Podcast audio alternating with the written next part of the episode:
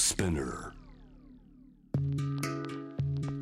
グローバーがお送りしています。J-Wave シャムダプラネットさあこの時間は海外在住のコレスポンデントとつながって現地の最新ニュースを届けてもらいます。今日はアメリカのテキサス州オースティンからです。著作に写真と動画で見るジェスチャーボディーランゲージの英語表現。という、えーものあります。ランサム。花さんに回線つなぎましょうランサムさんよろしくお願いしますおはようございます。よろしくお願いします。テキサスはどの何時ぐらいの今おはようございますですか？今朝6時16分ぐらいですね。はい。早朝6時からはい。何時起きでしたか今朝は？え、今朝ですか？今朝朝4時ぐらいに起きました。Thank you so much ありがとうございます。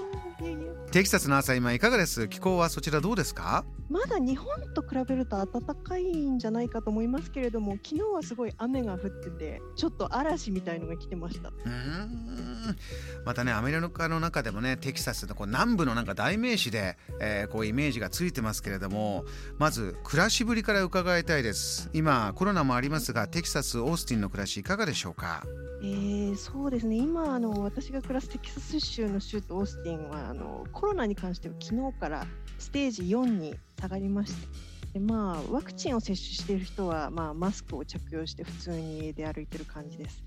ただあの小さい町ではマスクしてない人もいますね。うーん。あのかなりこうアメリカって州ごとにまあ権限が強いし、えー医師もしっかり、えーうちはこれをやるんだって州知事トップの方が、えー旗振るイメージもありますがこのコロナについてはテキサスはどんな、えーリーダーシップのもとやってるんでしょうか？そうですね。テキサスは、まあ、ワクチンを接種してれば、まあ、普通に出歩いてもただワクチン接種にあの一部ですけれども反対っていうか拒絶している人も一部います。あの私は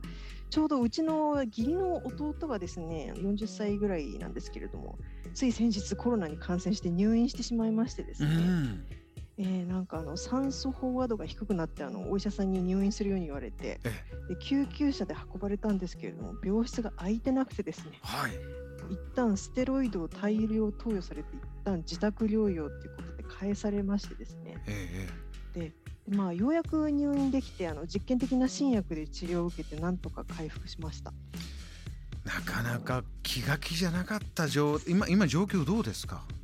はもうだいぶ落ち着いてきてるんですけどコロナってあの急激に悪化するじゃないですか。ねえ。なので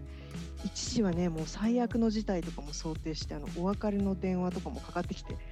もうすごい心配でした。お見舞いに行けないのでね。そういうご経験をしてそうするとじゃあね本当はまあこの番組ですとドクターの方がワクチンってのはやっぱお互いのための鎧だからとにかくみんなでこれをやってほしいんだというお話をしてくれるんですが、えーなかなかね今こうエモーショナル感情的なぶつかり合いというのもいろんなニュースでも聞こえてきます。テキサス他にも気になるニュースで、えー妊娠中絶禁止法というのが成立してこれが議論になってるんだというのも日本まで届いているニュースですがこの問題について教えていただけますか、そうですね。これはテキサスでも非常にデリケートなトピックなんですけれどもまあ私もテキサスで暮らすようになって何年も経ってるんです。けどまあ未だにちょっとこの問題に関してはすごく奥が深くて根が深いのでちょっと理解が十分ではないっていうふうに前置きをした上でちょっとお話しさせていただきたいんですけどえまあ、この法律はあの胎児の心音が確認された後の中絶を禁止するっていうものであの9月の1日に施行されました。えうんであの心音があの焦点になってくるっていうことでそれであのハートビートビルあのハートビート法っていうふうにも言われてうますね。ん。あの母体が危険にさらされる場合を除いてあのレイプ被害とか近親相関とかそういう特殊な場合でも例外を認めないっていうふうになってて、うん。うんまあ、あの妊娠してから心音が確認できるようになるまで6週間ぐらいしかち時間がないのでなのでそんな短期間までしかあのダメなので実質的には中絶を全面禁止してるのと同じじゃないかっていうことですごい物議を醸しています。ランサムさんはこの、まあ、論争を見ていて、まあ、かなり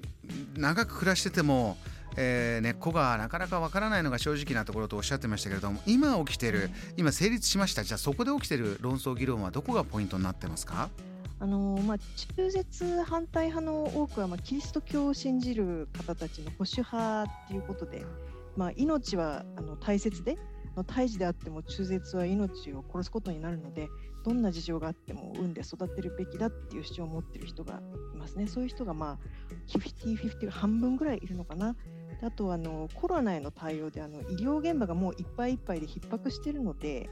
で生命の維持のために必要最低限の治療のみを行うことに専念してで中絶はそのあの対象ではないっていうふうに言ってる人もいますね。これ当事者の女性の皆さんはどういう、まあ、身の回りでこんな声が聞こえるとかありますか？はいあの私ちょっとアメリカ人の女性の友人にも聞いてみたんですけれども、まあ、女性はそういうのを反対っていうかしてる人がやっぱり多いですね。子供を産むかどうかを女性が選ぶ権利があるっていうふうに言っててでね今コロナの影響もあるので妊娠してから6週間時間があるって言ってもあの病院の予約がねなかなか取れないっていうこともありますし。なるほど。なので中絶が違法とされていないあの別の州に行くっていうことを検討している人もいるらしくて、あのまあ、周囲の州の医療機関への問い合わせも増えてるそうですね。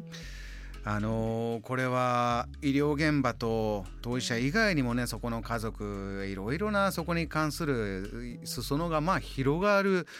テーマですから、えー、なかなかすぐにじゃあこうだイエスだノーだということがないまま、まあ、ずっとそれこそ来てたわけですねこういう議論っていうのは。そうですねもう長い歴史があって、うん、なんでこの時点でこの法案が可決したのかちょっとよくわからないんですけれども、まあ、あとその女性だけじゃなくても当事者じゃなくてもそういう不幸な境遇で産み落とされた子どもが増えるとね結果的に非行が増えてあの環境的にも悪影響があるので手術認めた方がいいって言ってる人もいますね。本当に複雑です。いろんな研究者の方いろんな立場の方がいろんな、えー、ものを投げかけながらこれは今法律が成立して進んでいますけれども、えー、ランサム花さんちょっと今日ねもっと伺いたいこといろいろあるんですがお時間になってしまって、えー、最後ジャム・ザ・プラネットリスナーに、えー、テキサス・オースティンから、まあ、こういうところなんです。このニュースだけでねまた見えないところもあると思うんで、えー、テキサス、えー、オースティンはこういう街なんですよっていうのを最後一つ教えていただけますか？あ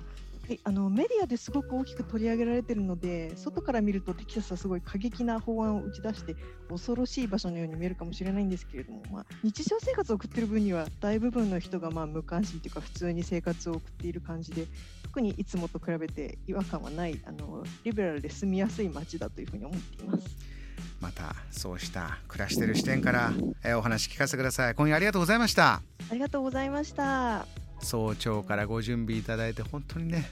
えー、ありがたいです、えー、この時間はアメリカのテキサス州にいらっしゃいます。コレスポンデントランサム花さんにお話を伺いました。JAM The Planet.